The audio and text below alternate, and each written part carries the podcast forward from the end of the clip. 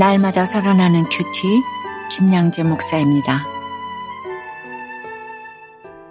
오늘 큐티 말씀 6기 9장 25절에서 35절까지입니다. 하나님 아버지 우리 사이에 손을 얹을 판결자가 되어 주시기를 원합니다.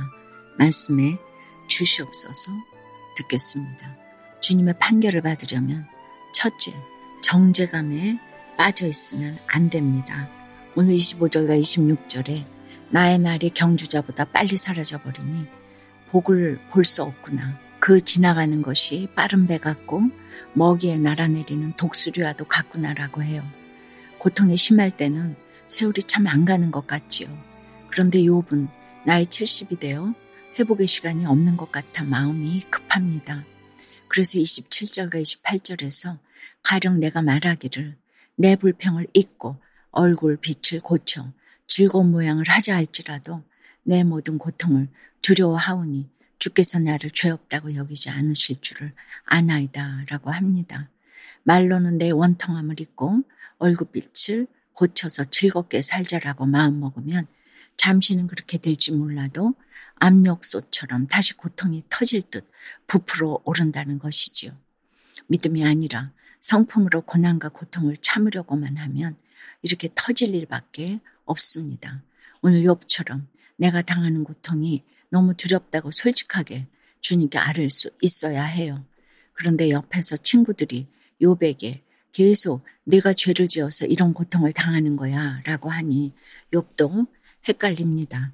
자식들이 죽었을 때도 모든 재산이 사라졌을 때도 당당하던 우리의 욥이 아 나도 모르게 범죄한 게 있을 수 있겠구나.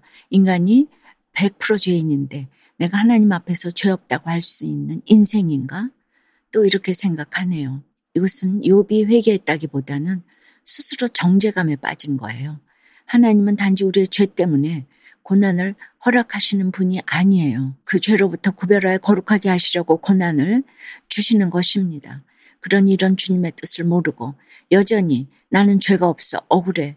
왜 내가 이런 일을 당해야 해? 라고 반응하는 것도 다 나 때문이야. 내가 잘못해서 그래. 이렇게 스스로 정죄하는 것도 그 중심에 하나님이 아닌 자기 의가 자리하고 있다는 증거입니다. 여러분은 어떠세요? 믿음이 아닌 성품으로 얼굴빛을 고치면서 즐겁게 살려고만 하지는 않나요? 하나님께 내가 당하는 고통이 두렵다고 솔직히 고백하나요? 나를 찌르는 그 어떤 말도 내가 들어야 할 말이라고 여기십니까? 주님의 판결을 받으려면 둘째, 내 생각을 내려놓고 주님의 말씀을 구해야 합니다. 29절에 내가 정죄하심을 당할진데 어찌 헛되이 수고하리까 라고 해요. 고통 가운데서 괴로워하는데 계속 회복이 안 되면 너무 지치고 마음이 어렵지요. 그러면 큐티하는 것도 예배와 소그룹 모임에 가는 것도 다 헛되이 수고하는 것처럼 생각되기도 합니다. 30절과 31절에서도 내가 눈 녹은 물로 몸을 씻고 잿물로 손을 깨끗하게 할지라도 주께서 나를 개천에 빠지게 하시리니 내 옷이라도 나를 싫어하리이다 라고 합니다. 아무리 몸을 씻고 손을 깨끗하게 하고 고행을 하고 새벽 기도에 나가고 기도원에 가서 밤이 맞도록 기도한다고 해도 회복의 기미가 없으면 다 소용이 없다고 느껴집니다. 주께서 나를 개천에 빠지게 하셔서 이렇게 되었다는 생각이 스멀스멀 올라올 때 바로 이런 염세적인 생각에 빠지는 것입니다. 이렇듯 하나님에 대한 나의 생각이 올바르지 않으면 나 자신도 내 주위 사람도 용납하지 못합니다. 말씀이 없는 사람의 생각은 이렇듯 항상 그 끝이 부정적일 수밖에 없지요. 고난을 온전히 해석할 능력이 우리에게는 없기 때문입니다. 우리가 큐티하는 이유는 그런 부정적인 생각을 끊어내고 하나님의 뜻을 깨닫기 위함입니다. 내가 지금 이런 상황인데 내가 죽게 되었는데 어떻게 교회 나오라고 말씀을 보라고 할 수가 있어 하며 볼멘 소리를 할 수도 있지요. 그러나 그런 상황이기 때문에 말씀을 봐야 하는 것입니다. 아무리 머리를 싸매고 끙끙대도 우리가 스스로 답을 찾을 수 있겠습니까? 그렇게 해서 답을 찾았다면 우리가 다 고통에서 벗어나야지요. 그런데 고난 없이 살아가는 사람은 없습니다. 우리는 결코 우리 스스로 고난과 고통의 문제에 대한 답을 찾을 수 없기 때문입니다. 그러니 하나님께 답을 구해야 합니다. 적용해 보세요. 신앙생활을 해도 아무 소용없다고 여기며 하나님을 원망하고 있지는 않습니까?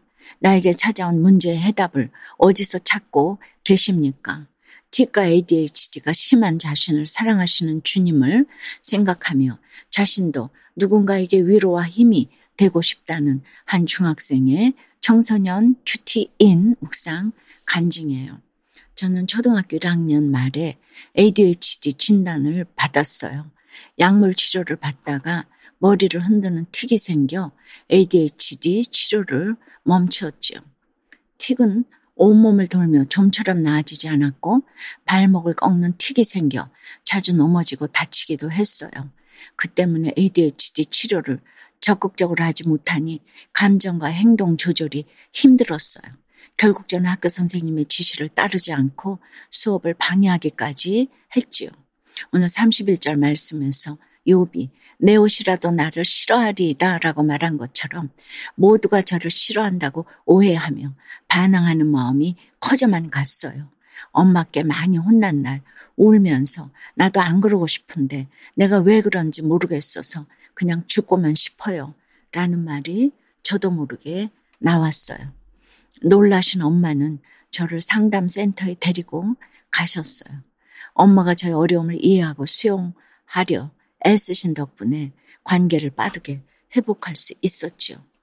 무엇보다 큐티하며 듣기 싫어하는 저의 완악함을 회개하고 부모님의 말씀에 토달지 않게 되었어요.